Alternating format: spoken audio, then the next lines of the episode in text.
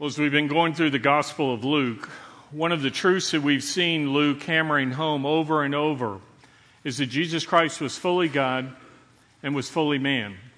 As we turn in our Bible today to Luke chapter 4, what we're going to find is that uh, this, this same truth, these two truths come together, and there's a tension and a mystery with them. Uh, because when we read that Jesus Christ was tempted, it brings up a difficult but pertinent question. And that question is could Jesus Christ have sinned? Now, I'll tell you that I was tempted to pass over this question this morning because I know that going into this, there's a danger that your eyes are going to glaze over.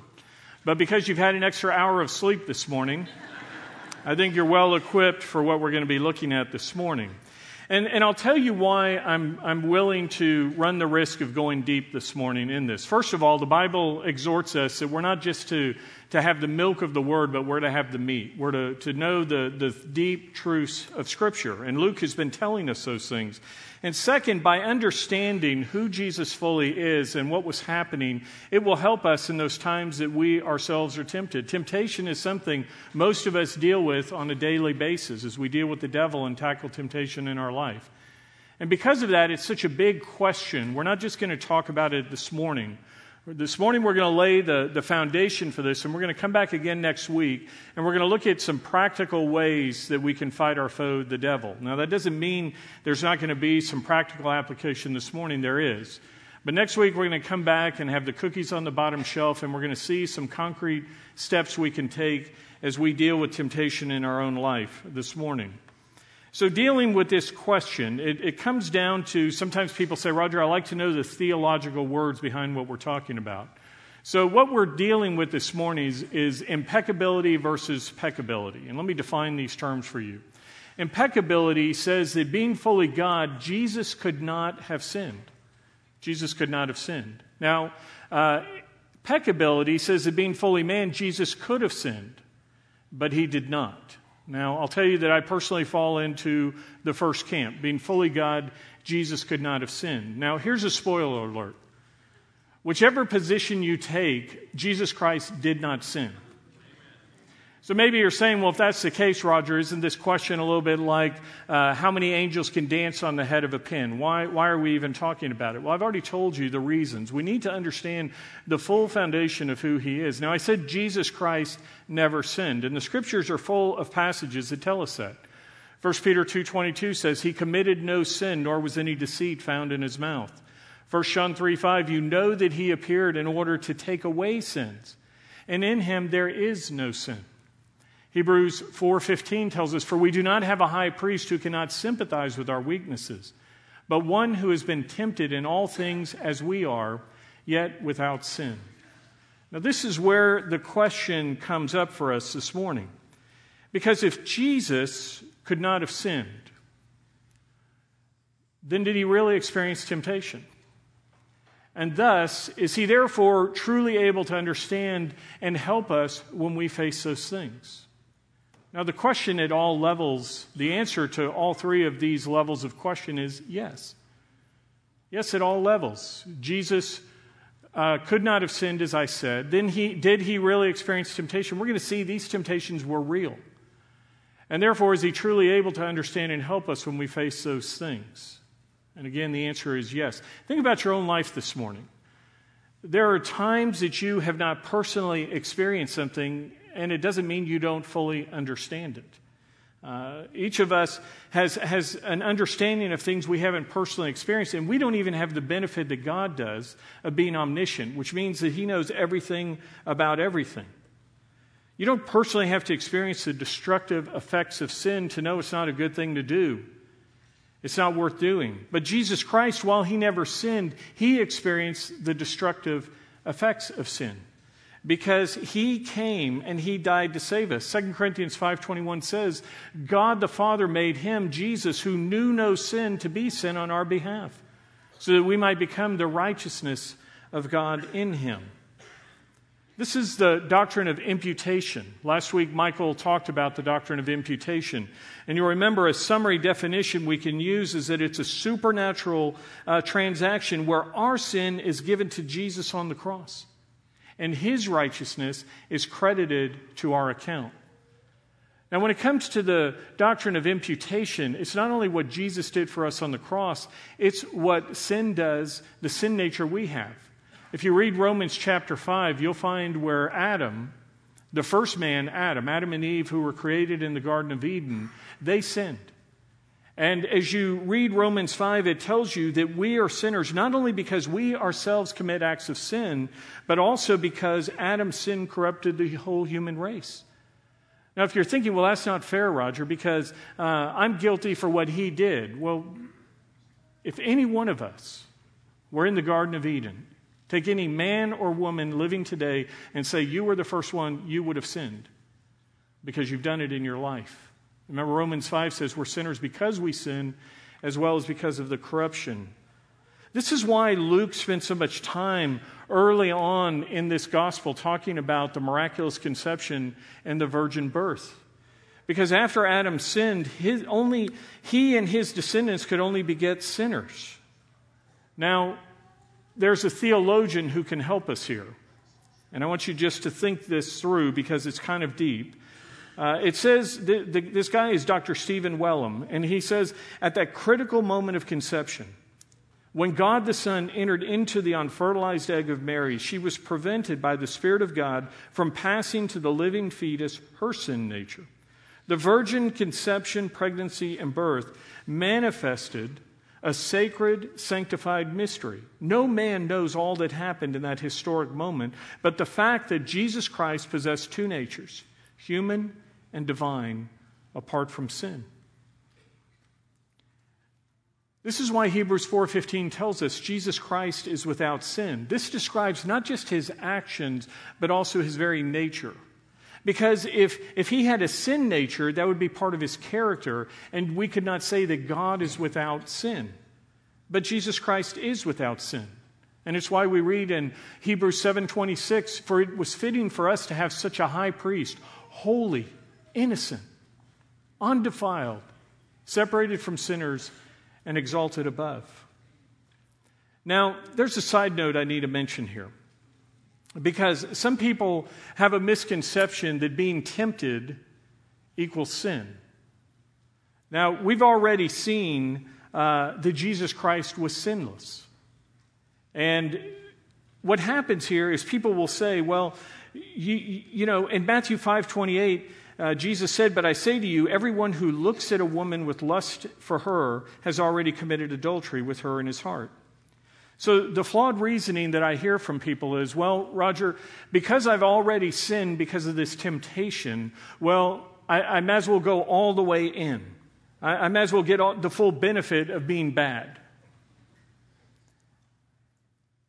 Friends, if that's the way you're thinking, I want you to read Romans 6 1 through 2.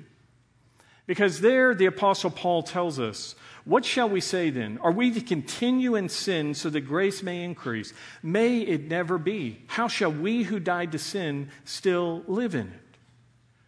So here's the thing. First of all, if you think you've already fallen into sin with a temptation, let me just ride that part of the, the reason for a moment. It doesn't mean you go deeper into the sin.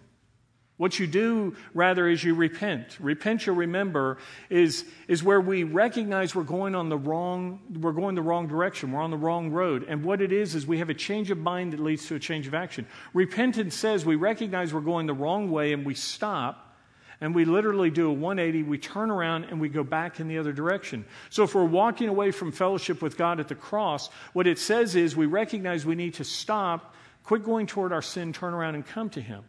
Or if you're somebody who's never come to faith in Christ in the first place, you recognize you're lost. You're on the, the broad road of destruction, as the Bible describes it, and you turn and you come to faith in Christ. You come to the cross, where God offers you forgiveness and salvation.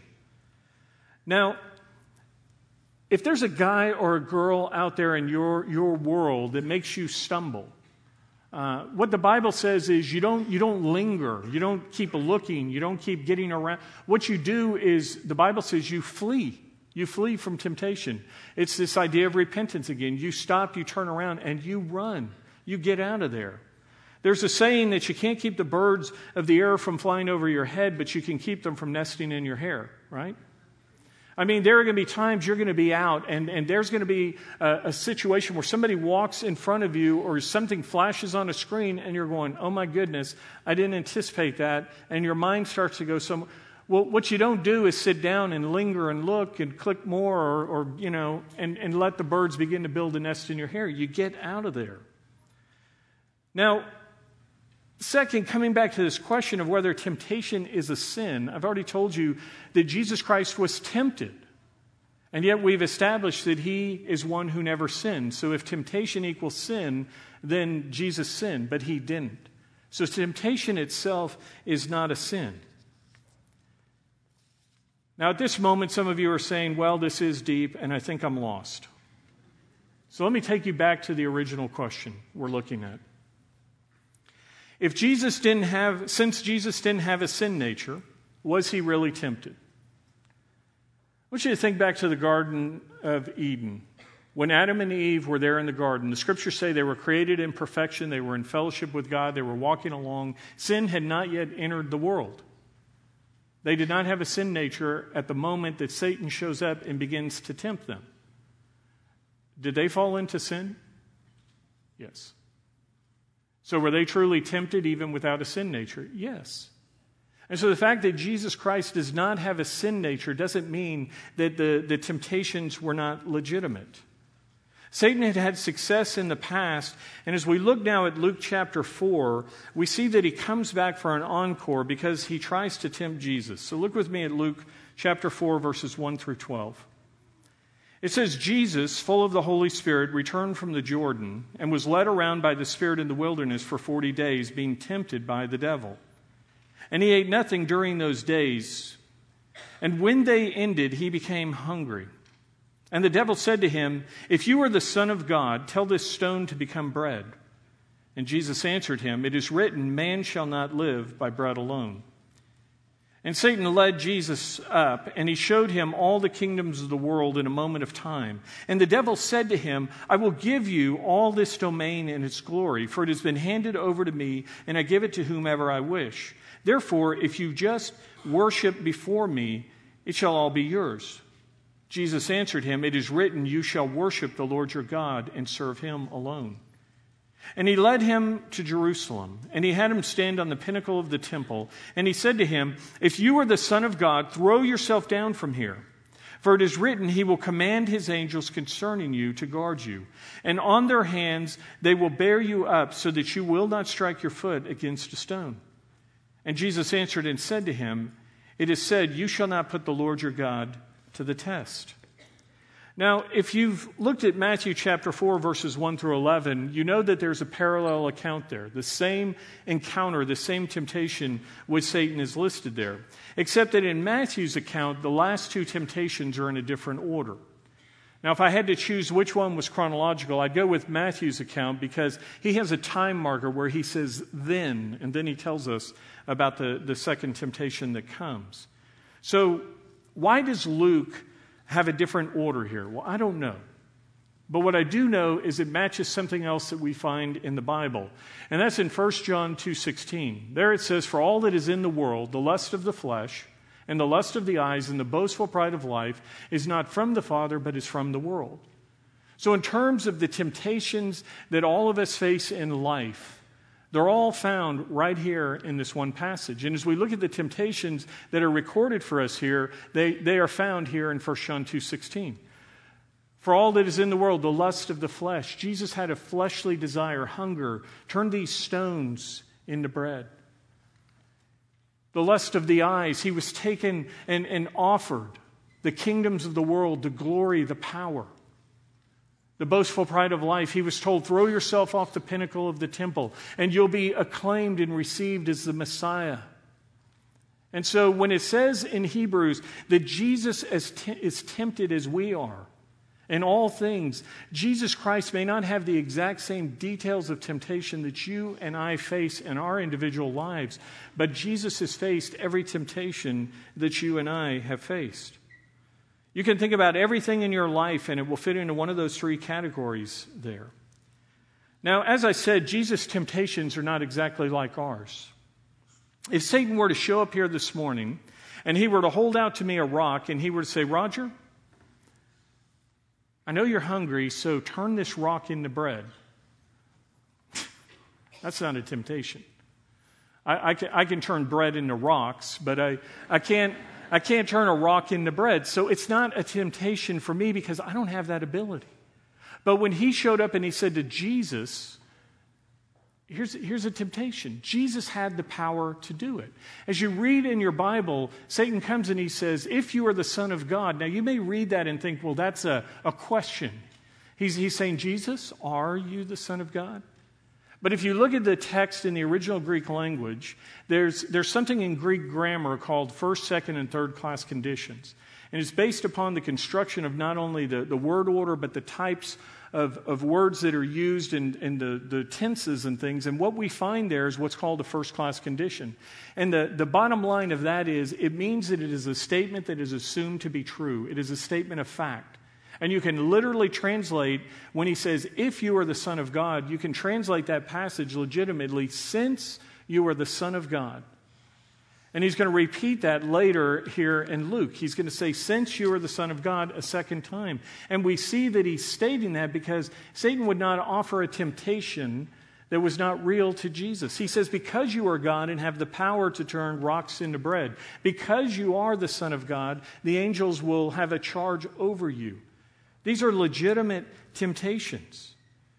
Now, as we're looking at those of Christ, how do they apply to us?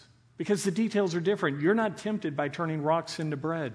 But what we find is, while the details are different, there is a, a, core thing that is common with us. In this case, it's taking the easy way out rather than trusting God.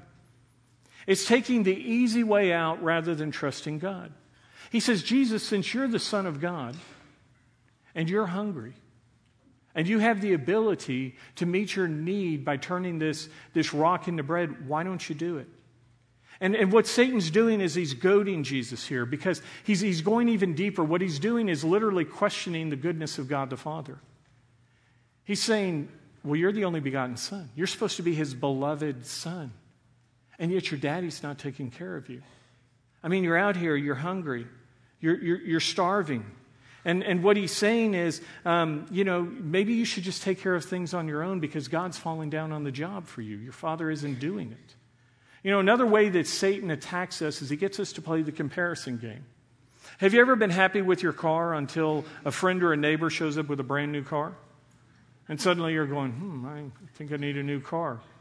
Or, or somebody walks in with a new outfit or a, a new purse or, or some new PlayStation, and, and you're suddenly going, well, the one I had isn't good enough anymore. I need a new one. And so we get into this comparison game. How many days was Jesus without food? It's right there in the text. How many days? 40. Have you ever heard the number 40 related uh, throughout the scripture to, to food? How about the 40 years of wandering in the wilderness? Now, let me tell you why there's a connection between what we're looking at and that. Uh, at one level, you're going to see it because the verses Jesus uses to combat Satan are all tied back to the 40 years that Israel is wandering in the wilderness. And the second is when, when Israel was wandering around in the wilderness and they were saying, We're out here starving, what did, what did God provide for them to feed them? Manna. Manna is a word that literally means, What is it? You know, they walked out of their tents one morning and there was this light, flaky bread and, and it, was described as having this, this, this sweet taste, this amazing texture. It was this miraculous bread. And as they picked it up and they ate it, they said, Manna, uh, whoa, what is it? This is good. And, and so that's what, you know, Jesus, Satan is saying, You're the Son of God. You're the beloved Son. And yet your daddy fed millions of people for 40 years in the wilderness. But, hmm, guess he's forgotten about you, Jesus. Or maybe he's so busy taking care of everybody else that, that, your needs are going unmet. And, you know, since God's not stepping in and doing what he needs to do, it's, it's up to you to, to take over. Have you ever had that temptation in your own life? Have you ever been looking around and saying, well, everybody else is being taken care of by God and I'm not? Or these things are happy in my life and God's fallen down on the job. He's forgotten about me. So I guess I need to just take over. I guess I need to be the one to handle this. And we begin to question does God even care for us? And the way that Jesus fights back here is he quotes from Deuteronomy chapter 8, verse 3. And there, this is where Moses had commanded, had, had reminded the people of the manna that God had given them in the wilderness. Now, when God gave them the manna, remember, they had to go out and get it. They had to get up each morning, they had to go out, and they had to gather the manna. God gave very specific instructions. Every morning, go out, get what you need, only take what you need for that day, except when the Sabbath or other things are coming, and then you can have two days' worth. But some of the people said, Hey, I'm going to. I'm going to work, you know, real hard one day and I'm not going to work the rest of the time. And they gathered up extra manna. You remember what happened to that stuff? Got all moldy, started having worms. God said, I told you how to do things. You not only have to believe me, but you have to act on what I've told you. You need to be obedient. And so when it comes to this, they, they had to believe God's word and, and trust their existence to Him. They had to act on it, believe it. And He calls on us to do the same thing. Have you ever had times you've read something in the Bible and you've gone, that's, that's kind of counterintuitive. It's almost like when you're going into a skid and you're told to turn into it and you're thinking, no, I need to, you know, sometimes things that we're called to do don't make a lot of sense to us, but it's the way they need to happen. It's why Proverbs 3, 5, and 6 tells us to lean not on your, it says, trust in the Lord with all your heart, and do not lean on your own understanding. In all your ways acknowledge Him, and He will make your paths straight. Jesus knew that God had a plan. And it wasn't for him to die of hunger in the wilderness. As Satan is saying, at 40 days, people who have studied starvation say your body is starting to consume itself at 40 days. There's a point where you are so hungry that you stop being hungry. But then, as you pass another mark and your body starts to consume itself, the hunger comes back with a vengeance. And Jesus is in this point. He's in this time of desperation. And, and Satan is telling him, You're going to die. God's forgotten you. You're out here on your own. You're going you're going to die if you don't do something. And what Jesus says is, I know God and I know his plan. And his plan is not for me to die in the wilderness, his plan was for me to come and die on a cross. Now, this leads into the second temptation because Satan was trying to thwart the plan of God, and he offered Jesus all the kingdoms of the world if Jesus would just worship Satan. When it says to worship, the, the Greek word literally means to take a knee. And what Satan said is, Jesus, if you will just get down on your knee, and for one instance, acknowledge and worship me, then I'll give you all the kingdoms of the world. If you go back to Isaiah 14, 13 through 14, you see the original sin of Satan was that. He said, I want to exalt myself above God. I want to take the place of God. I want my throne to be above his. I want to be worshiped as God. And he's been after that ever since. And so he comes to Jesus, and as he, he, he says, Let's make a deal here. I told you these temptations are real. And if Satan were offering something that Jesus knew he could not give, it wouldn't be a real temptation. But the scripture is clear that Satan could have given the kingdoms at that moment. As you read John 12, 31 and John 14, 30, Satan is called the ruler of the world. God has given him a certain amount of delegated authority for a period of time. And Satan can give that authority over to others. We'll, you can read Revelation 13 and see how he will give Antichrist, the man of lawlessness, the, the rulership for a period of time. And what Satan says to Jesus is, The kingdoms of the world I will give to you. And the temptation here, as I said, the, the details are different for you and I, but the core of the temptation here is you can avoid all the pain of the path that God has set before you. There is a shortcut to grab the glory without having to go through any of the pain. God's plan said there is the cross before the crown. And Satan offers a shortcut. He says, You don't have to go through that. See, the Bible is clear that Jesus would one day have all the kingdoms of the world under his authority. God the Father had promised that. You can see it in Psalm chapter 2, verses 7 through 8. There, God says, I will surely tell of the decrees of the Lord. The prophet is speaking this. He said to me, You are my son. Today I have begotten you. Ask of me, and I will surely give the nations as your inheritance, and the very ends of the earth as your possession. But before he would receive these things, he would have to suffer and die. He would go through the gore and the death and the suffering before the glory came. Luke will tell us later in chapter 24, verse 26 Was it not necessary for the Christ to suffer these things and to enter into his glory? God's plan put the cross before the crown, but he says there is a shortcut to avoid this. Have you ever been tempted in that way in your own life? Have you ever looked at uh, all the pain of the path you have to go through, the things you have to do, and, and, if somebody offered you a shortcut, is that a temptation? As Jesus was given this temptation, he, he responds by quoting from Deuteronomy 6:13. And in Deuteronomy 6:13, Moses warned the people that as God said, I'm giving you the land and you're going to go into it. You're going to have glory and dominion. You're going to take over this area. And Moses said, you, you, the, the danger you're facing is you're going to forget God. You're going to forget who he is and what he did for you, and you're going to start to look at yourselves and you're going to glorify yourselves. And the temptation that Satan was offering to Jesus is forget God. For, forget his plan. You can have the glory without going through uh, the suffering. Now, as I said, th- there are times that, God, that Satan tempts us by saying there's a shortcut, and you can have it without all the pain. How many of you have ever been tempted to cheat in school? You don't have to stay up all night. You don't have to study. You don't have to cram for that exam. You don't have to put in the work, taking notes and reading books and doing all that. I mean, here, here's an ability to have the shortcut and get the grade without all the work.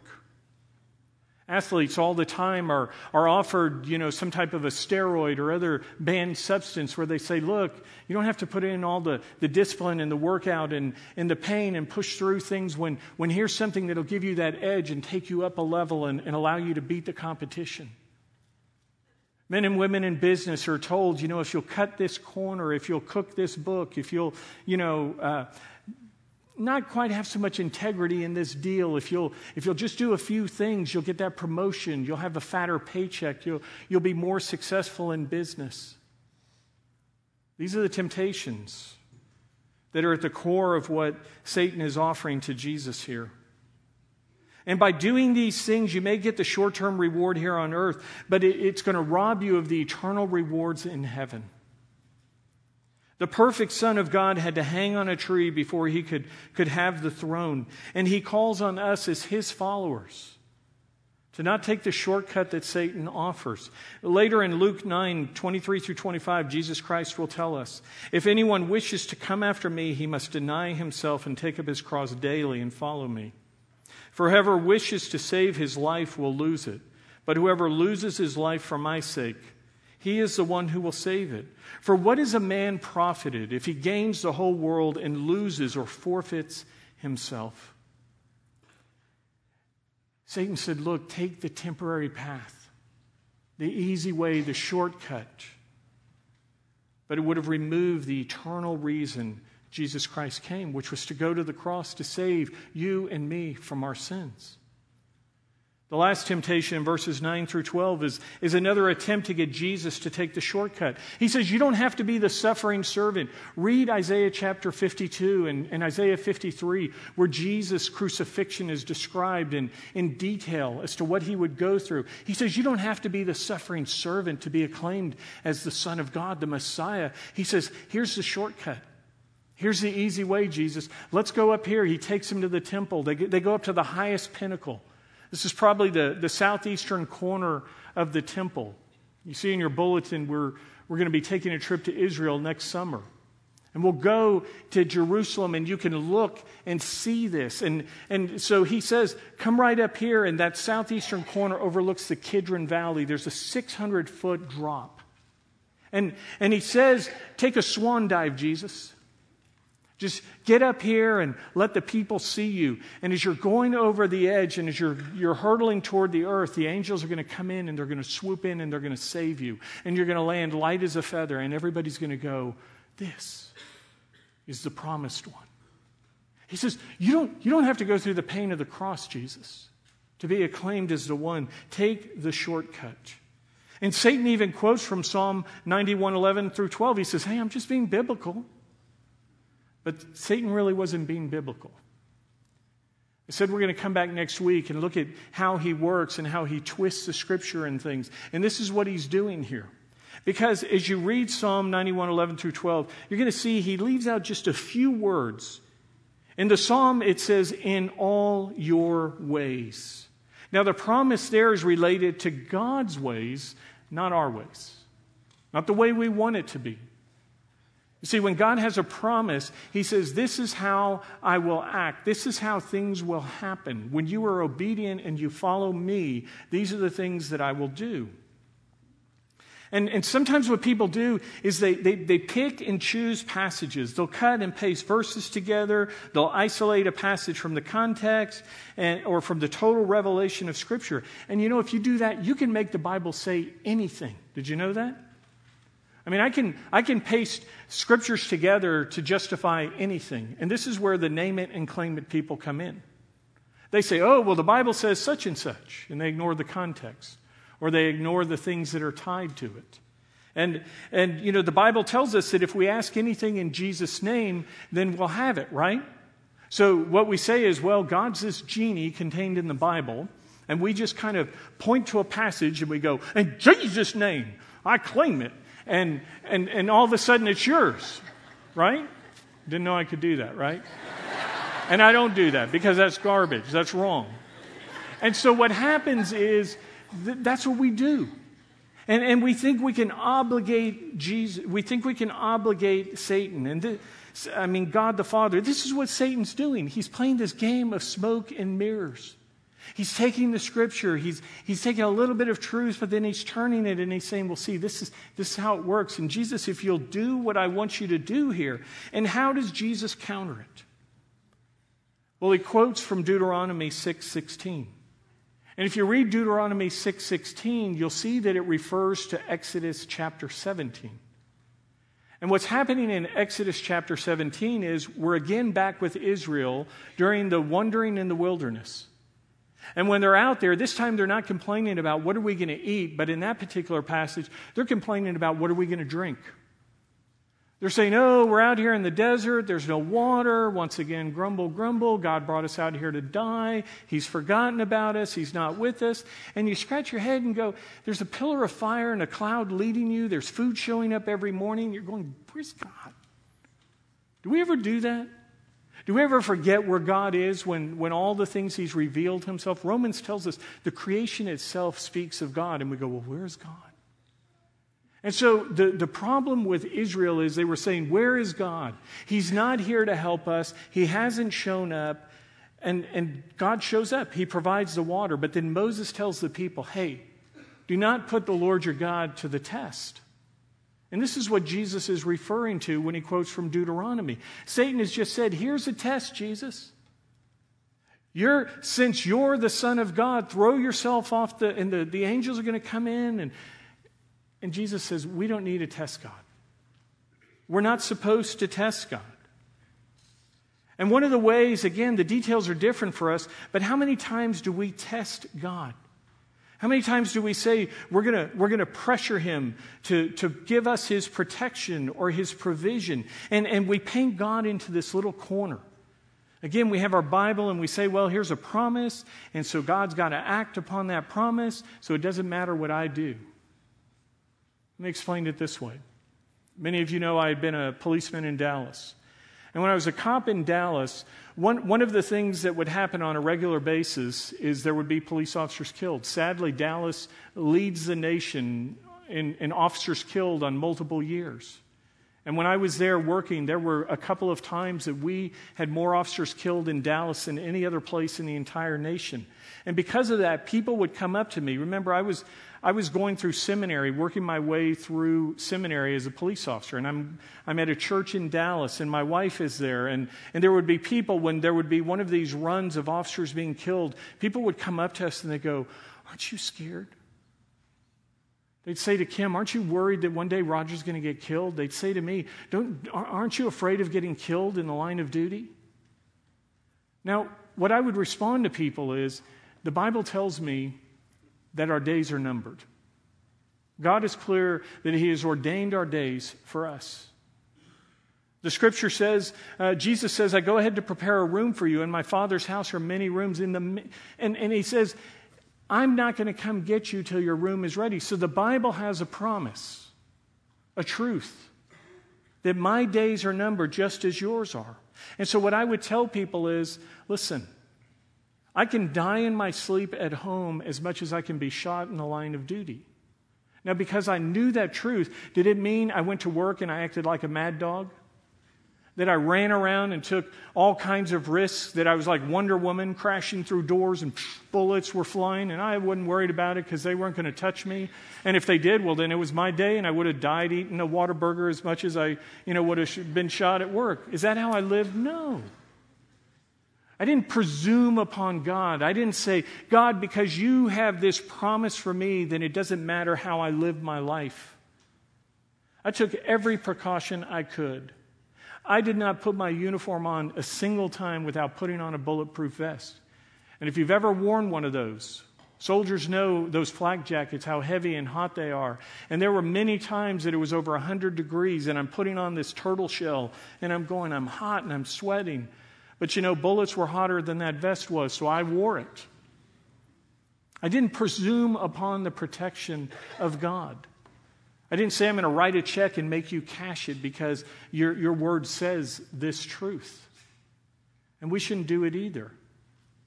And maybe you're saying, well, Roger, I've, I've never been in the military. I've never been a police officer. So that's a nice story, but it doesn't apply to me. Well, you know how I hear this applied as well? There, there are people who will refer to something like Matthew 6 26. It says, Look at the birds of the air. They do not sow, nor reap, nor gather in barns, and yet your heavenly Father feeds them. Are they not worth much more? Are you not worth much more than they? And so people will say, Well, I can just sit back. I don't have to worry about eating, uh, you know, and working because the Bible says God's going to provide for me.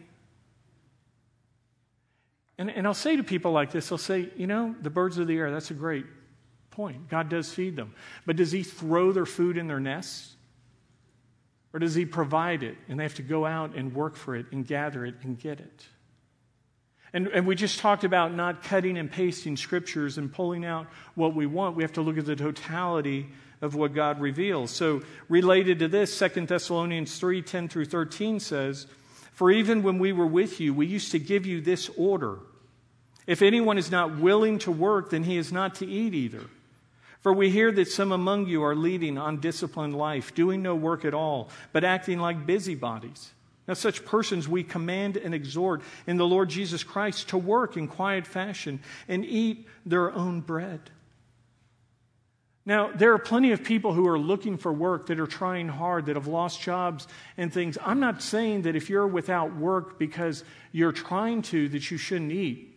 You know that our church supports people in need like that. The book of Acts tells us that we, as brothers and sisters, those who had, were selling what they had to help those who were in need. What I'm talking about are the people who are sitting back and, and pushing God into a corner and saying, Well, you said you're going to do this, so you're obligated. God is not our genie that we rub the Bible and say, Do it my way. God says, I've given you ways, and you're to obey them and walk in them. And in this last temptation, Satan is saying, push God into a corner, make him show up. And not only was the test wrong, but Jesus says, look, I already know the answer to this. In fact, you already know the answer to this, Satan. I want you to look back at Luke 4 1. Do you remember how this whole passage began? It said that Jesus was filled with the Holy Spirit. The Holy Spirit is God. There is God the Father, God the Holy Spirit and God the Son. And being fully man, Jesus was indwelled by the presence of the Spirit. The Spirit is given to help us. And if you're sitting there saying, Where is God? Why is He not helping me? The question, first and foremost, is Are you a believer in Jesus Christ? Because when we come to faith in the Lord, the Bible says that we are then given the gift of the Holy Spirit. We are sealed and indwelled by him. 1 Corinthians 3:16 says, "Do you not know that your body is a temple of the Lord and the spirit of God dwells within you?" And when you face our enemy, Satan, the tempter, 1 John 4 4 tells us, Greater is he that is in you, the Holy Spirit, than he that is in the world, Satan, the ruler of the world. And so if you're saying, Where is God when Satan is saying, Snap your fingers and make them show up? Jesus says, I'm not going to test God the Father. And he's already here and he's already helping me. And at that moment, Satan saw he lost, and it says he left. But then Luke 4:13 says when the devil had finished every temptation, he left him until an opportune time. So this is like a bad Arnold Schwarzenegger movie, right? He says, I'm going to be back. And some of you are saying, you know, I'm doing okay, Roger. I've defeated the enemy. I fought the foes. Things are good right now. But he will be back. And he will be back in times like we see with Jesus. He seeks opportune times. When did he test Jesus with hunger? When Jesus was tired and worn out and, and hungry. And he says, Well, here's my opportunity. The Bible says to he who thinks he stands, take heed lest he fall. In that moment where you're saying, I'm good, I got this thing whooped, the pride of life steps in and he comes in after us. Now, we don't have to fear our foe. Because what the Bible tells us is we have the things that Jesus had. We have our Heavenly Father. Now, He said of Jesus, This is my beloved Son, of whom I'm well pleased. But we have God the Father in heaven, and Jesus says we can pray to Him and say, Our Father who art in heaven, He offers us help. We've been given the Holy Spirit. Greater is He that is in you than He that is in the world. We've been given the Word of God. This is what Jesus used to beat Satan. Every time Satan came at him, he came back with the Scripture. And next week, we'll talk about how we can use this sword that God has given us to fight the foe. And, and lastly, we have our Savior, Jesus Christ, the one that we remember as we come to the communion table now. And as we come to the communion table, we're reminded of what God did to defeat our enemy. Because when Jesus died on the cross, he defeated sin, death, and Satan. And as we come to this table today, we're reminded of how Jesus didn't take the shortcut. He didn't take the easy way out. Instead, he was willing to walk in the painful plan that had been laid before him. You'll remember that another temptation Jesus faced is when he was kneeling in the Garden of Gethsemane.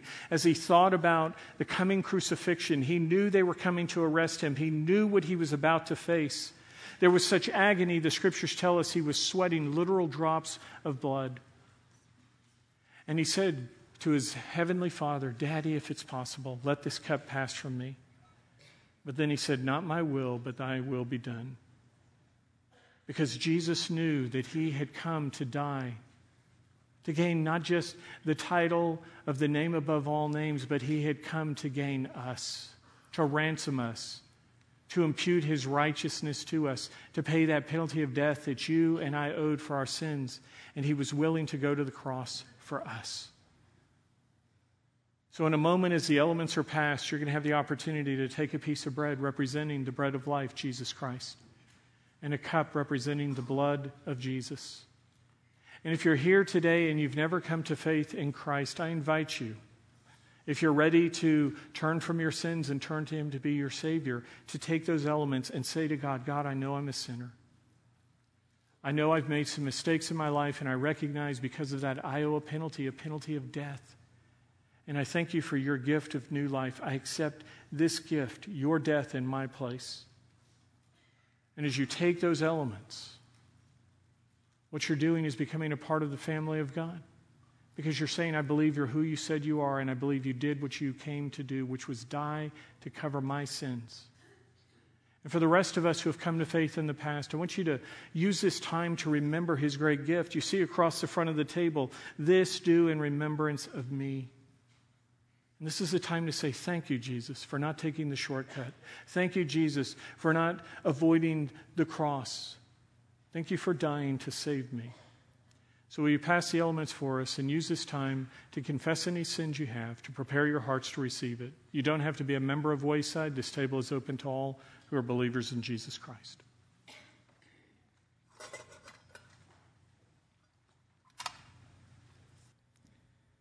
Satan wanted Jesus to take a shortcut. He said, There's another way to glory, there's a, another way to do this and what God has outlined. But Jesus knew that was not the case. Jesus is the one who says there's only one way to heaven, and it's through him and what he did. It's why he said in John 14, 6, I am the way, the truth, and the life. No man comes to the Father but through me. He knew that somebody had to pay the penalty of death that was owed for sin.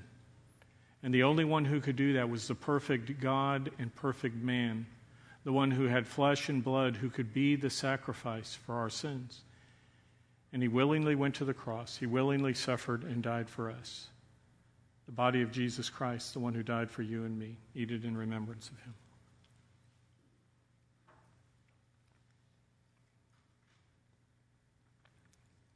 The Bible tells us in Hebrews that without the shedding of blood, there can be no forgiveness of sin. Again, Jesus knew he had to go to the cross, he had to pay that penalty of death. And he willingly went. He willingly became the Lamb of God who takes away the sin of the world, as John the Baptist said of him. The blood of Jesus, the one who died for us. Drink it in remembrance of him.